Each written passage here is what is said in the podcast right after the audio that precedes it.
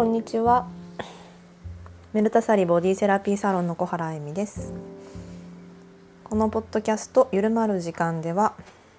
私恵美がマッサージヨガセラピストである観点から日々の忙しい暮らしの中でできる簡単で気持ちよいセルフケアをゆるくお届けしております。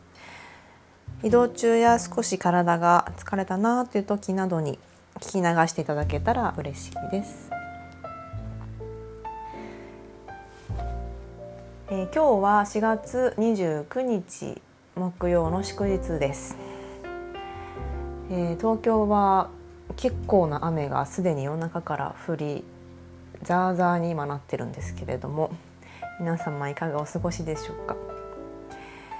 えー、私はですねあの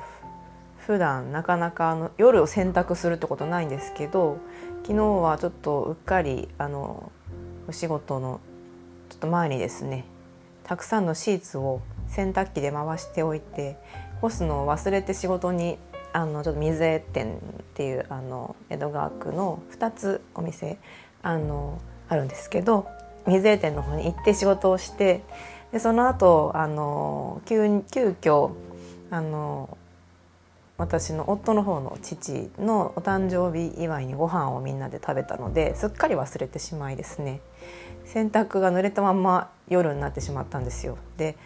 そのままあの置いとくか干すか迷って月が綺麗に出てたので干したんです。そしたらあの雨が降ってびちょびちょに今なっています。でこのあのびちょびちょのままどうしようかなっていつ取り込もうかなってタイミングを分からなくなっていたら今すごい勢いで雨が降ってきてあのシーツたちがびっちょんびっちょんになって しまっているというですねあの今日でございます。あちょっとねこれいつ取り込めばいいんだろうっていうあの今取り込んでもジャブジャブになっていますんであの後で雨が若干弱まった時に取り込みたいと思います。とほほな感じですね。はい、さて、えー、久しぶりになりまして、えー、前回から2週間経ってしまったんですけど、まあ、割とあの気候が安定していて皆さんそれほど、あのー、体調的にも安定しやすいかなということもあって、えー、配信をしていなかったんですが、まあ、そろそろあのゴールデンウィークですし東京は緊急事態宣言も発令されて先日あのいつも行っているあの大好きなラーメン屋さんがですねはしごっていうラーメン屋さん中華そばのお店なんですけどに行ったらビールが提供されてなかったんですよねちょうどあの宣言が始まった日か何かで。であのすごいがっかりして 帰ってきたりしました。であのそうあのそういう小さなお店っていうお店は本当に今とても大変な状態ですよね、まあ、私も今ご予約がほとんどパタッとやっぱり宣言が出ると止まってしまってゴールデンウィークって、まあ、皆さん出かけることが多いのでそんなに毎年すごく混むことは実はないんですけどでも今あの今年はやっぱり例年と違ってなかなかストレスもたまりやすいと思いますし環境の変化もその新年度の体制プラスその今年は新たにそのコロナ対策での新しい対策もあったりして変化がとても大きくてなかなかしんどい時なんじゃないかなと思い、まあ、あの皆さんがボディメンテナンスにあのボディセラピーですねマッサージですねあの来てくださるようにあのすごいこう気持ち的によしって整えてったんですけど やっぱりこう止まってしまうんですよねご予約が。残念だなっていう思いと、まあ、あのオープンはしていますし感染対策もしていますのでぜひ来ていただきたいなという思いでいます。でこういう時だからこそあの今ワクチンワクチンってワクチンのことばかりしかテレビでやらなくなってしまいましたけど体のそもそもの基礎の力免疫力を上げていくっていう努力をしていくのは本当に大切ですしもうそれがもう何よりまずのベースですので是非あのそのベース土台の力を整えるということに時間とお金を使っていくっていうことは知識を得ることと今本当に同じぐらい大事なんじゃないかなと思います。知識情報ですよね今は。それを取ることと体のベースを整えること。これは大事かなと思います。ということで、えー、今日は前半のセルフケア。これはいつも季節をあの読んで季節の体の変化をあの紐解きながら今の生活でお金を使わずにできるセルフケアというのをご紹介していますが、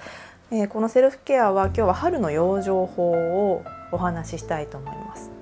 そして後半のゆるトークではいつも私のプライベートのことを少しお話しするんですけどその昨日あのたまたま家族で久々にご飯を食べましたので、まあ、その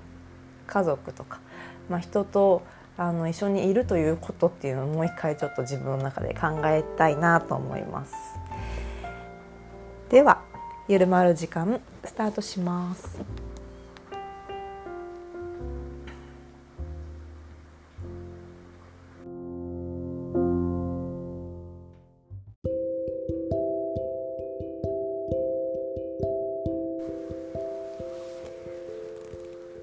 では前半の季節の体を読むセルフケアです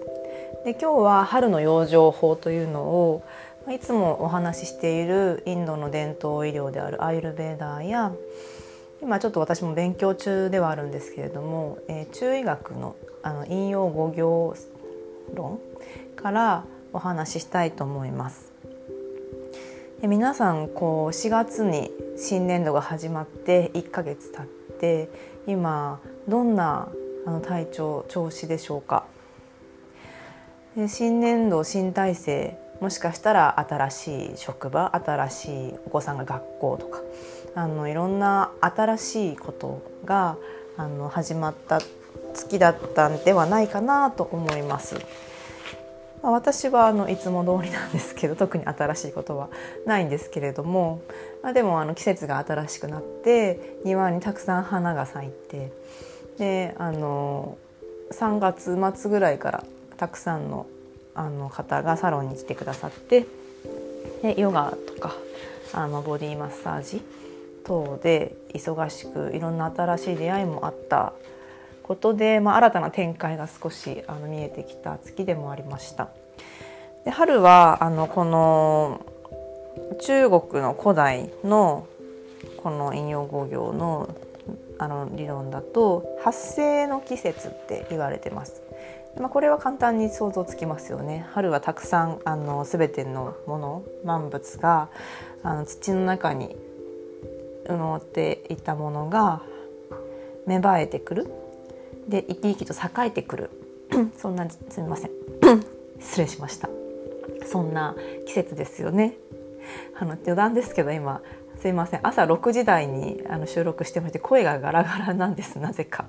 あ昨日ちょっとお酒飲んだのもあるかもしれないですけどそんなに騒いではないんですけどね。はい失礼しました。ちょっと今日ガラガラですがあのよろしくお願いいたします。で、えっと、この季節はですね皆さんあの体調がもしかしたらちょっと、うん、不安定とかなんかこう疲れたなっていう倦怠感もう元気がこれ以上は出ないけれどでもやることがいっぱいあるので毎日なんとかあのガソリンが入ってないような車のような状態でなんとか走っていますっていう状態とかもしかしたらちょっとイライラしがちとかなんかこうかと思えばまあ、人によっては落ち込んだりとか不安がよぎるとかなんとなくの不安特に理由がないんだけど不安とか集中力がないなとか気持ち的になんかこう安定感がないなとかそういう方もいらっしゃるかもしれないですね。であのこの時期にはですねまああの毎日毎日本当にこうどんどんどんどん日の強さが増して気温が上がっていきますよね最近20度超えする時もよくありますでまあこの東京はですけどよくあの春ってそんなにたくさん雨降らなかったと思うんですけど最近時々雨が降ったりとか朝晩すごく寒くなったりとかあとはまあ風はあの、まあ、例年通りよく吹きます。でこのあったかくなったななんて幸せな天気なんだろう気持ちいいなっていう思う本当に心地よくてあの気温も湿度も最適な体が心地よいなと感じるような気候の日もあれば今日みたいにいきなりたくさん雨が降ってであの体が少し重たくなるような日もあればなんか風がもう昨日の夜もそうだったんですけどビュービュー吹き荒れていろんなものが飛んでくるんじゃないかっていうくらい強く吹き荒れてなんだかその冷たい風に浴びると体が冷えるようなそんな日も繰り返しています。でこの急激な冬の寒さから春への変化の後にこのまた天気の変化っていうので私たちの体はあの常に一定に保とうとする機能がありますので例えばすごい寒いところに行っても体温があの20度とかにはならないですよね。で常に35度とか6度に保とうとするっていう機能があのあります。でこれがですねもう忙しくなるわけですよ。体温が上がったなとかあの下がったなとか湿度が上がったな気圧が上がったなってことであの私たちが思っている以上に体の中はそれを調節しようとして頑張ってくれています。でこの調節しようしようと思ってたくさん頑張ることで、まあ、体の中も疲れてくるんですね。で特にこの時期はあの中医学のその引用語行の方では肝臓と胆のが疲れやすいって言われてます。でこのあのどうやってそれが疲れてるって分かるのかっていうチェックの仕方なんですけど爪を見ていただいてで筋がたくさん入ってたらちょっと肝臓胆のが疲れてるっていうサインです。私も先日爪を切っていて足の爪がなんかこう筋が細かい筋ができてたんですよね。で今手も見てるとあれ？細かい筋ができてるなって。これさそんなに最近までなかったんですけど気が付いたら筋筋になっていてでびっくりしたんですけどやっぱりあの体は正直で私たちが思ってる以上にあの頑張ってくれてるんだなっていうことを感じたりしました。でこの季節春のあの体の整え方というのを今日はお話ししたいと思います。でまず、えー、春の整え方を考える前に冬ってどういうふうに過ごされてました？もうあの冬って2月ぐらいまでかなと思うんですけど私は結構早く暖かく暖かく東京はなってきたんですけどすいません。あの例えば、まあ、冬に体を養生させる方法っていうのはあんまり冷たい空気にたくさん当たらないで体を温かく保って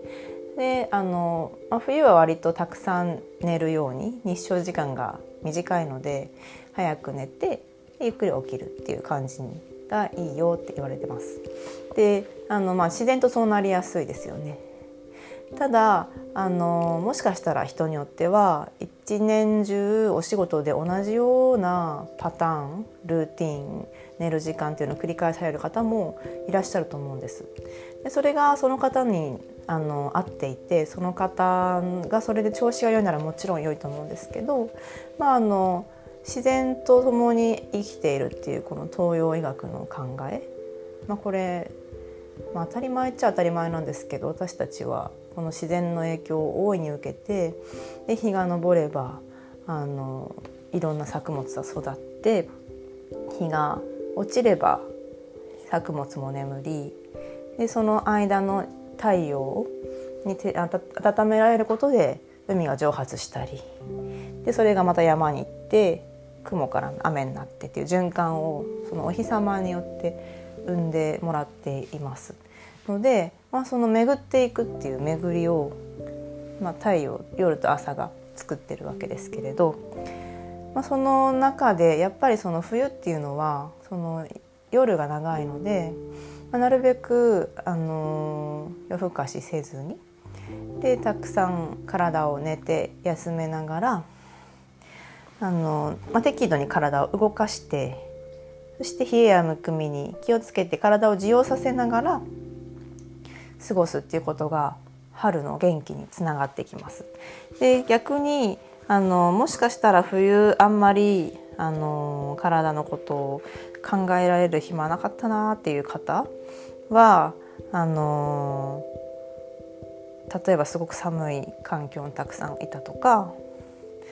なんかこういろんなことをやりすぎたとかまああの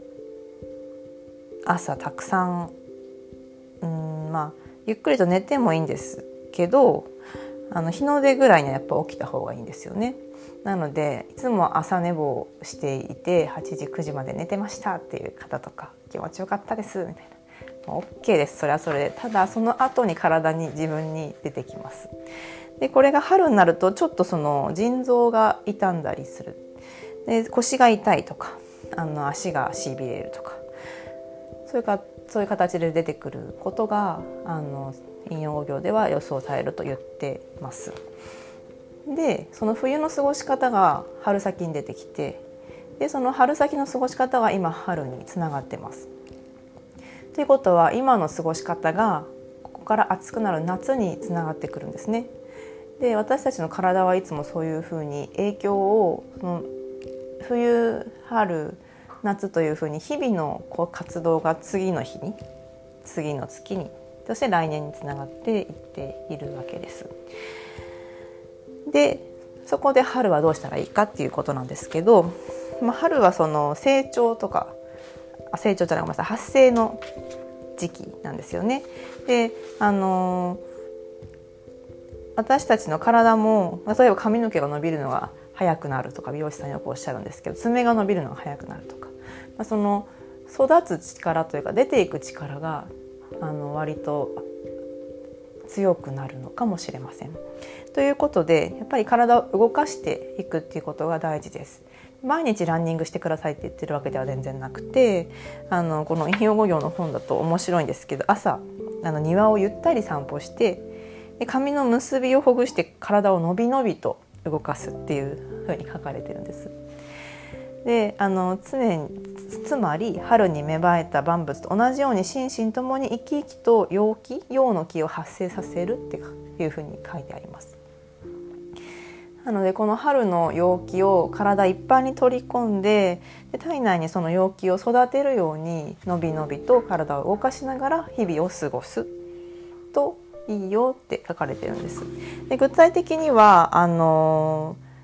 まあ、体の中の血を巡らせるっていうことが大切かなと思いますのであのその肝臓っていうのがその役目を果たしてくれているんですけど体を巡らせるでこの巡らせるっていうあの血を作ったり巡らせるっていうあの働きが肝臓にはありますがその自律神経っていうのも少し肝臓に関係していると考えられてます。でこれはあのアイルベーダーでもこの時期変化が大きいためあの体の中に風のエネルギーその変化動性動くっていうエネルギーが増すっていうふうに言われているんです。でこれがあのどんどん増していくことで体が動かしやすくなったりこう動きたいっていう体の衝動にあの変わったり実際に行動的になったりしていくんですけれどその動きすぎたり、まあ、あまりにこの週みたいに天気の変化がすごく激しかったり例えばお仕事とかあの日々の生活での変化が大きかったり動きがあまりに増えて増えすぎてしまうと自律神経が少し乱れやすくなります。それはさっきのあの気圧とか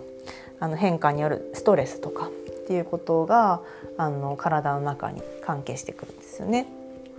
ですので体を適度に動かしてストレスを発散することが必要です。であの睡眠時間としては、まあ、あの遅くても寝るのは遅くても OK と言われていて日の出ぐらいには起きましょうって言われてるんですけどあの遅くてもって人によって遅いの概念も違うと思うのであの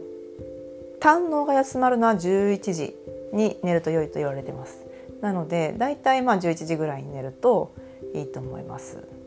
私はあのたまに9時ぐらいに寝ちゃうんですけど あの、まあ、11時ぐらいにはだいたい寝寝てますというかもう起きてられない人なのであの寝ます。でだいたい朝はレッスンが早朝にあったりするので、まあ、5時6時に起きたりするんですけど時々7時8時まで寝てる時もあります なんであの歩くまでもあの正解とかこうしなきゃいけないっていうのを求めるのではなくて考え方のそのオプション幅を広げるっていうふうに考えてください。でご自分がもう今日は1週間ずっと休めてないから朝寝坊をするんだってあの私も思う時あるんですけどそういう時はもう私は思い切って寝ます。であのだけれどそのたくさん寝坊しすぎると体が重たくなるよっていうことは知ってるので毎日はしないです。でも寝れる時はあの体も気持ちもやっぱりだらーんって休めきるっていうのはすごく元気になるのであのその日は思い切って罪悪感も持たずに自分がそれを選択してあの気持ちよく寝たりします。自分でそれを選択してるってことはやっぱり大事かなと思います。あのこれを聞いたからこういうふうにしなきゃいけないと思ってやったらストレスになりますけどあこういう情報を聞いたで自分の生活はこうでこうしたいからこうするって決めてそれを選択していくっていうのはあの楽しいことになると思います。であのこの時期に起こりやすいのが目が疲れたり涙が出たりちょっと貧血とか生理不順になりやすいです。でまあ、これはあの、まあ、いろんなものが花粉とか、まあ、黄砂とか今飛んでるので目に入ってきて分泌されるっていうこともありますしあの、まあ、目が疲れやすいっていうふうにあの言われてるんですこの季節的にも。であの貧血とかその血を巡らせるのがその肝臓と胆のが疲れると少し下がるので貧血になりやすい。で生理不順っていうのは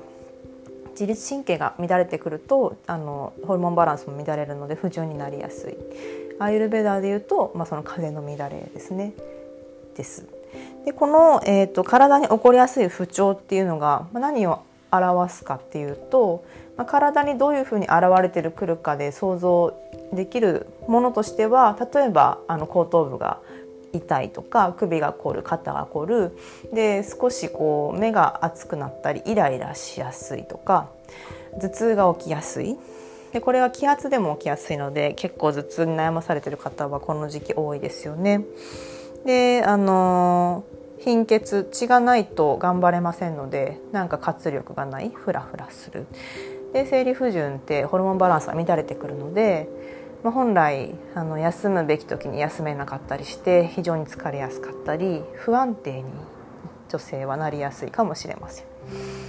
であの生理がすごく遅れたっていう話も最近ちょこちょこ聞きますし私もこの月のはとっても遅れて1週間ぐらいびっくりしたんです。でそれが別に悪いってわけじゃなくてそういうふうに体がバランスをとっているっていうことですね。であのバランスがあのちょっと崩れ気味だなっていう方はそこにケアする時間が必要かもしれません。ではあの何を取り入れていけばいいかっていうお話をしたいと思います。で、え、ちなみに今の自律神経の話なんですけれども自律神経の乱れというものに、まあ、ちょっと悩んでらっしゃる方っていうのは結構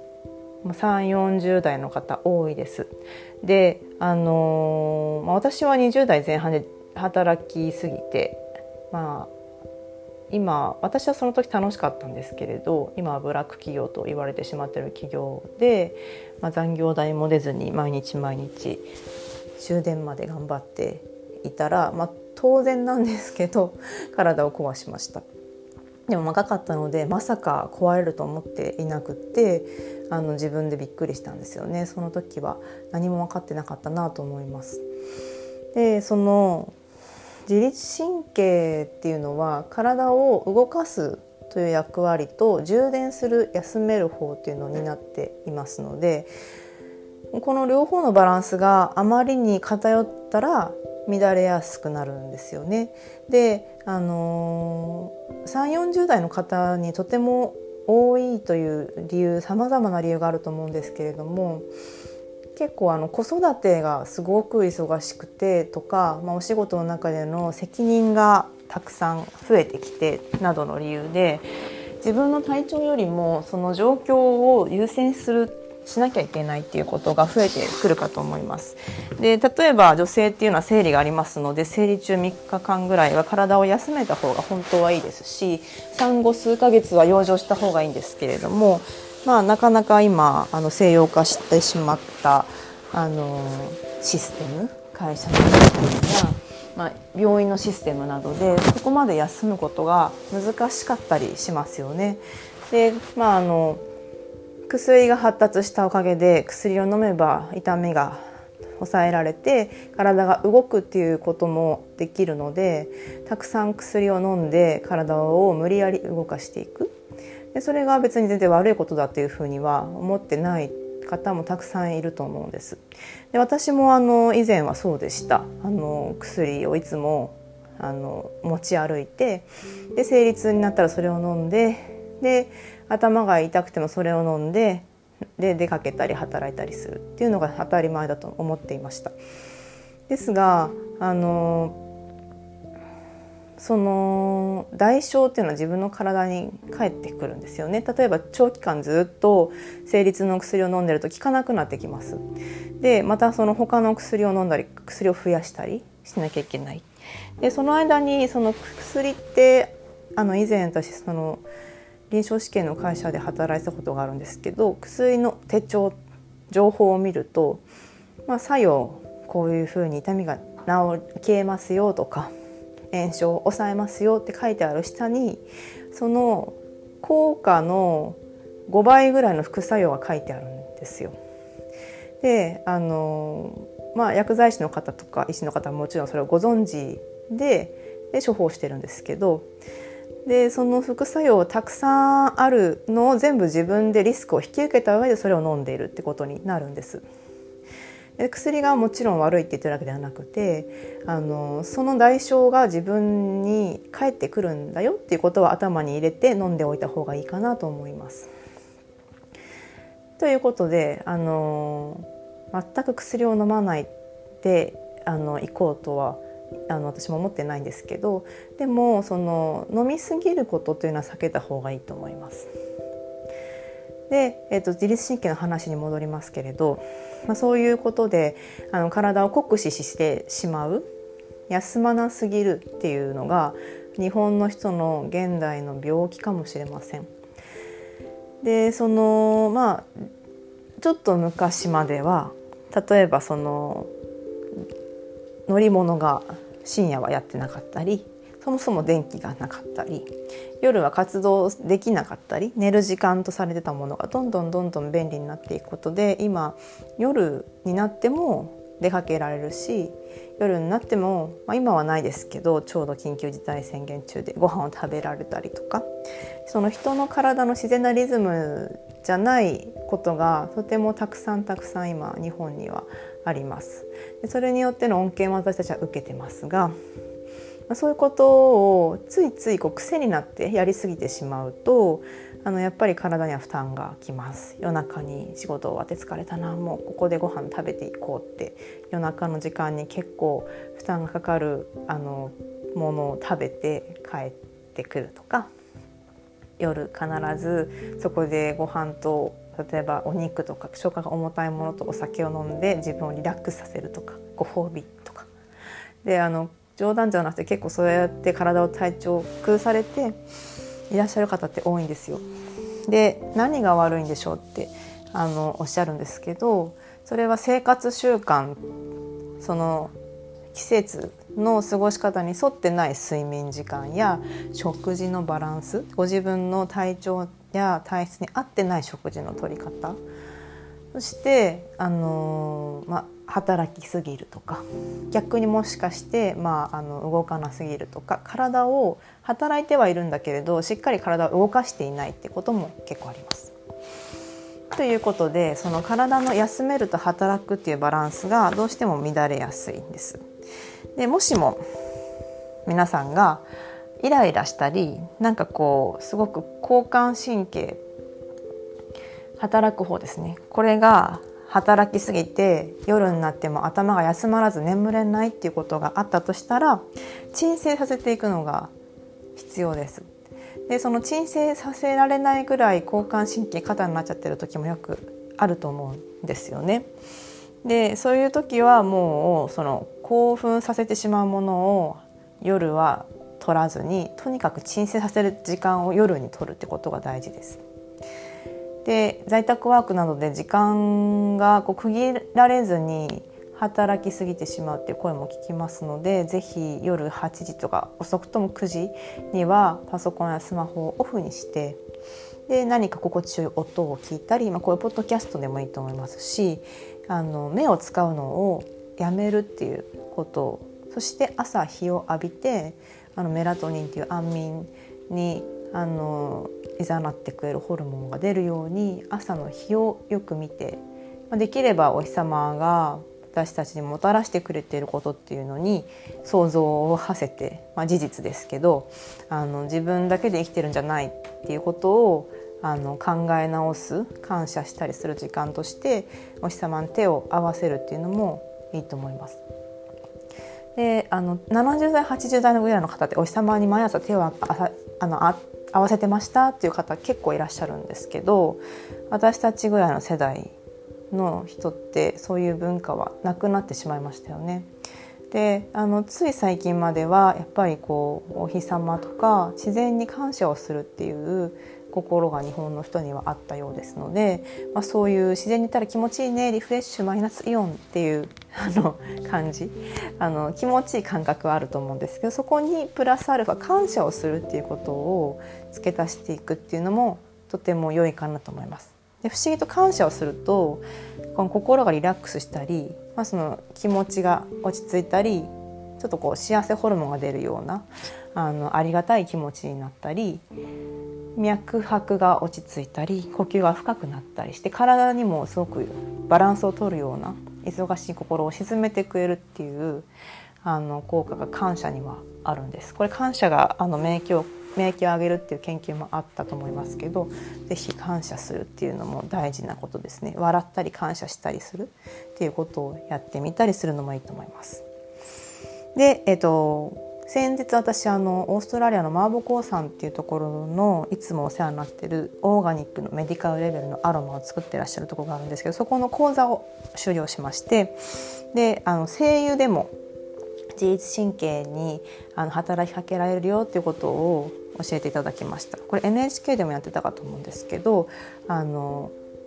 交感神経と副交感神経を両方バランスさせる声優っていうのがあります。で、えーとこの今のイライラとかその交感神経が過多な時に鎮静させてくれる鎮静させてくれるすいません今日カミカミですね。朝一なのですいません。させてくれる精油っていうのがラベンダースイートオレンジ。これ2つ NHK でもやってましたよね。であとティートリーも良いそうです。でちなみにティートリーはあの抗菌効果もあるのでこの時期のウイルスあの対策にも良いと思います。では逆にあの億劫だったりやる気が出ない時もう人と会うのも億劫だっていう時眠いとかあの食べ過ぎちゃうお腹がずっとすくく感じとか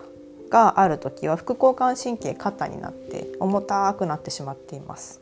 そういう方はもしかしたら冬に朝寝坊な生活をしすぎたかもしれないですしステイホームだったので家にずっとずっと居すぎて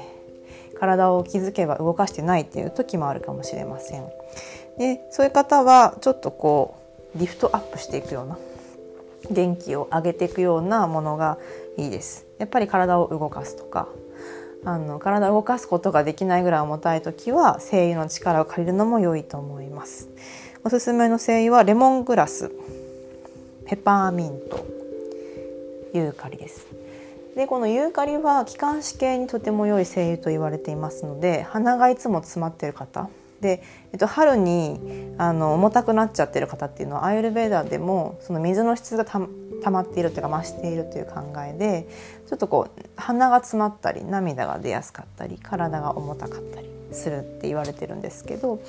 それにユーカリがとても良いです。でちなみに、まあ、ストレスを発散したりこの時期さっぱりさせてくれるのに1本だけ何を買えばいいですかっていう場合はスイートオレンジがおすすめです。で、えーと、このスイートオレンジがですねあのまあ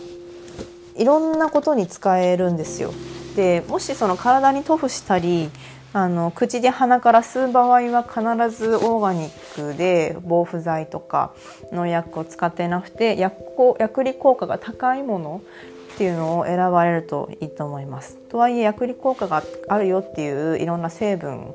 その精油の科学の部分の成分ですねが書いてあるってことは売り場には書いてないので、まあ、選び方はなかなか難しいんですけど、まあ、そのでも第三者の認証を取っているどこかの機関の認証例えばアメリカだったりオーストラリアは ACO ですけどそういう認証を取っているっていうところのを変えるのが、まあ、一つのあの、まあ、安全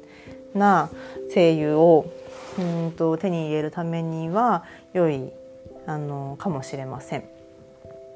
でもし方向だけだったら、まあ、日本のその辺の雑貨屋さんに売ってる方向用のものでもいいですがああいうものはあの肌には塗らない口や鼻から直接吸引はしないようにしてください。でこのスイートオレンジこれはですねあの、まあ、みかんの皮から抽出される精油ですエッセンシャルオイルとかアロマオイルって言われるものです。でこれがですね特性としては抗うつ抗菌で血液の循環を良くしてくれるのでさっきこの体の巡りを良くしてくれるあの肝臓が疲れやすいっていうお話をしましたけど肝臓が疲れた状態にも良いと思います。そして抗炎症と腸の蠕動運動を促進します。この時期その体が、まあ、忙しすぎたり変化が多かったりしてアイルベーダーでいう風の質が増すと排泄も不規則になります。自律神経がアンバランスの時も排泄が不規則になるのでこれをあの少しオイルなどに入れてお腹をマッサージするというのもいいと思います。あののの字ですね。前動運動の方向にあの時計回りにマッサージしてみてください。便秘などにもおすすめです。そして免疫力の強化と言われています。であのリフレッシュするっていう目的であの使ったりあとは、まあ、ずっと継続すると脂肪を溶解する効果もあるというふうに言われてるみたいなのでシェイプアップとかセルライトの部分にオイルに入れて定期的にずっとマッサージするっていうのも良いかもしれません。で安い精油とか雑貨で買ったのどうしたらいいんだろうっていう方はそれをお掃除に使うことができます。よくオレンジエキス配合の洗剤とかありますけど洗剤に入れてみたりすると油を落とす力が強いのでよくあの汚れが取れるそうです。洗あの質がいい精油であれば洗顔とかボディーソープに入れるのもおすすめです。でただこれあの敏感肌の方結構オレンジってピリピリしますよね。私もあのゆず湯とかもダメなんですよ。痒くなっちゃって。で敏感肌の方はあの肌に結構刺激があるのでお風呂に入れたりはしないでマッサージの時もあのオレンジだけ単品使うのはやめた方がいいかもしれないですし少しずつ低濃度で使ってみてください。はい、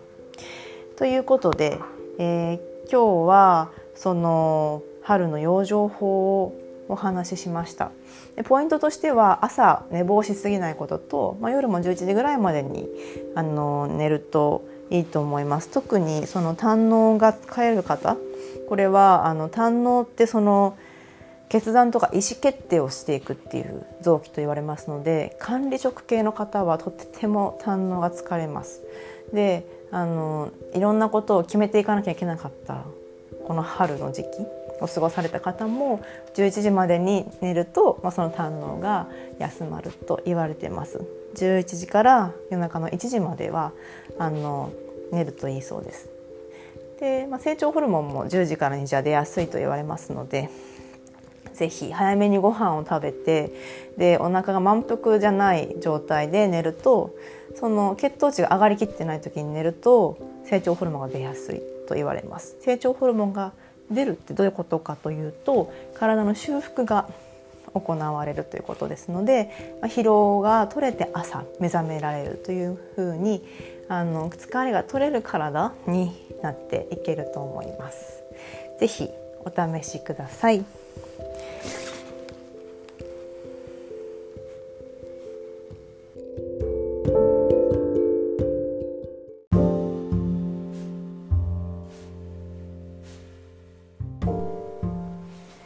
は後半のゆるトークに入ります。ここからはもうあの私は自由にお話をあのしていく時間になりますので少しゆったりと話していきたいと思います。で皆さん最近あのどんな風にお過ごしですかね？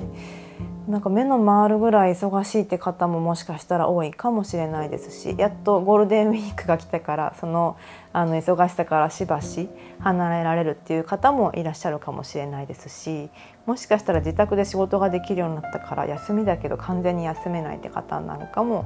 いらっしゃるかもしれないですね。でお子さんが卒業入園されてあのママさんのいろいろな活動が始まって慣れないとかお子さんも慣れないのでそのフォローをしなければってあの頑張ってるママさんもいらっしゃるかと思います。でこのあの緩まる時間がですねなんと前回で50回になりました。ありがとうございます。いつも聞いてくださってる皆様本当にありがとうございます。でまさかあの友人とかあのサロンから帰られたお客様のために話し始めたこの緩まる時間がここまで続けられるとは私も全然予想だにしていなかったのであのありがたい次第ですね。で毎回毎回このしがない、えーと、東京都江戸川区の下町の小さなサロンメルタサリのあの私1セラピスト1マッサージ屋が話していることがですね毎回、まあ、週に今は1回ぐらい今週ちょっと一周空いちゃいましたけどをあの目標にお話ししてるんですけれど大体あの毎回100人ぐらいの方が聞いてくださってるんですよ。で、まあ、小さな規模ではありますけれどでもこのサロンで100人施術するってどう考えてもできないのであのより多くの方をもし何か元気にできたりお役に立てていたらいいとこで噛んでしまいましたけど立てていたら あのありがたいなと思います。であのまあ、この季節の体を読む養生法とか、まあ、あのセルフケアっていうものが今それだけ多くの方に求められているんだなと思いますしあのなかなかその不調を抱えながらも病院に行っても何でもないですよとか数値大丈夫ですよって言われちゃうだけでいやでも辛いんですけどっていう状況体の体調って大いにあると思うんです。っていうのはその体の中の数値として異常になるまでっていうのは結構時間がかかります。で今お話ししたようなさまざまな不調っていうのは未病のところに行くのであの未病の時っていうのは数値にはそれほどまず出てこない時ですよね。だけれど明らかに病気に近づいているアンバランスになってきている時です。でその時は、まあ、西洋医学の出番は残念ながらないです。だけれど病気になった時は西洋医学は本当に役に立ちますよね。で手術とかも得意分野ですし人の命を救うこともたくさんあると思います。でうまく使っていくっていうのが私たちあの、まあ、賢い大人女子としてはいいのかなと思います。であの西洋医学にないこういうあの自然な東洋医学の、まあ、最大のうん私が魅力だなと思うのはやっぱりあの気持ちの面も上げられるってことかなと思います。でそれはそのそもそもの考えが体と心とそして自然とその命というものが循環してますよねっていう考えがあるからなんですよね。でその自然というものこの自然っていう言葉ってあの明治以前にはなかったらしいんですけどそのそもそも自然っていうものが日本の中ではあの、まあ、神様が宿るっていう考えがあのあったのでこれはバリ島でもそうでよくバリ島に行くとあ日本の人も昔はこうだったのだろうかって想像することがあるんですけどそのあらゆる、まあ、その自然のものに感謝をしたり、まあ、恐れ畏怖の念を抱いたりあのしながら共存してきたっていうのが私たちの祖先なわけですよね。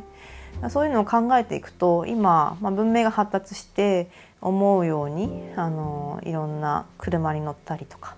あのいろんな文明の利器で自分の力の何倍ものことを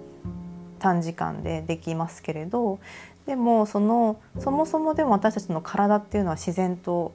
あの影響し合っているんだっていう考えがあります。でそれがあのこの情報が方だったりとてもあの速いあの速度で物事が変わっていく現代においてとてもバランスを取りやすいものとして一つのあの材料というか物差しになるかなと考えてます。どんなに忙しくても薬で止めたとしても生理は月の周期でやってきますしあの女性はゆっくりと40代ぐらいからホルモンバランスがまた変わっていっていずれ閉経が訪れたりしてまた第二次成長の時と同じぐらいホルモンバランスが変化して女性ホルモンが出ることが徐々に徐々に減ってきます。そうすると、まあ、あの全身のバランスも変わってくるんですよね。なのであのちょっと話がすごいそれちゃったんですけど あのやっぱりこの時期に体を休めていくっていうこととか、まあ、ちょっと自分の体というものをあの客観的に見る物差しとしてそういう、まあ、引用語行とか、まあ、アイルベーダとかなんかこれなら好きだなっていうものをちょっとあの小耳に挟む程度にあの調べてみるっていうのも良いことかなと思ったりします。おかげさまで50回本当にありがとうございます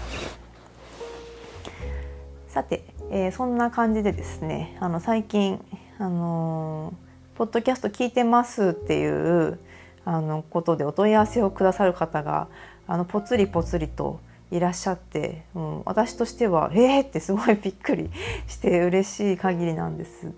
でまああの本当にこう私としてはサロンから帰った方に届けてるようなイメージであの手紙を書いて出してる感じだったんですけど違う方からお返事が来たっていうなんかこう海に瓶を流してお返事来たよぐらいなあの喜びと驚きだったんです。ありがたいですよね。であのまあ、そういうなんというか出会いというか新たな展開が最近このメルタサリーには起きてます。であのまあとはいえですねやっぱりあのなかなか人と集まるっていうことは、まあ、少ないというかほとんどしていないので久々に昨日あの主人の方の父のお誕生日の祝いでもう本当に小さく私たち夫婦と父母だけでご飯を食べたんですけどやっぱ多分1年あそれは大げさかお正月に軽くあの短時間でご飯をみんなで食べたので4ヶ月ぶりだったんですよね。でやっぱ楽しかったですねなんか本当に、まあ、私はあのその父母がとても尊敬していて大切だと思っているので、まあ、いろんなこう知恵のあの本当に知恵の宝庫なんですよ父母というのは。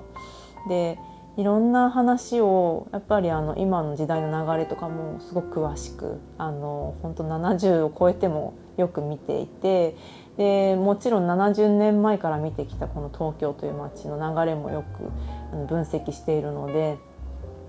本当に勉強になりますしあのなんというか、まあ、根を張ってもらうようなこう心もあの自分の知識もあのとてもこう落ち着いて何て言うんですかね。深まっていくような感覚がありました。何より70を超えてもその父は元気であるってことがすごく嬉しかったですし、まあ、一緒にご飯を食べたりあの洗えることがどれだけ嬉しいか？で家族が元気でいてくれて前に笑顔でいてくれてたわいもないことを話したりあのすることがどんだけあの元気になるかっていう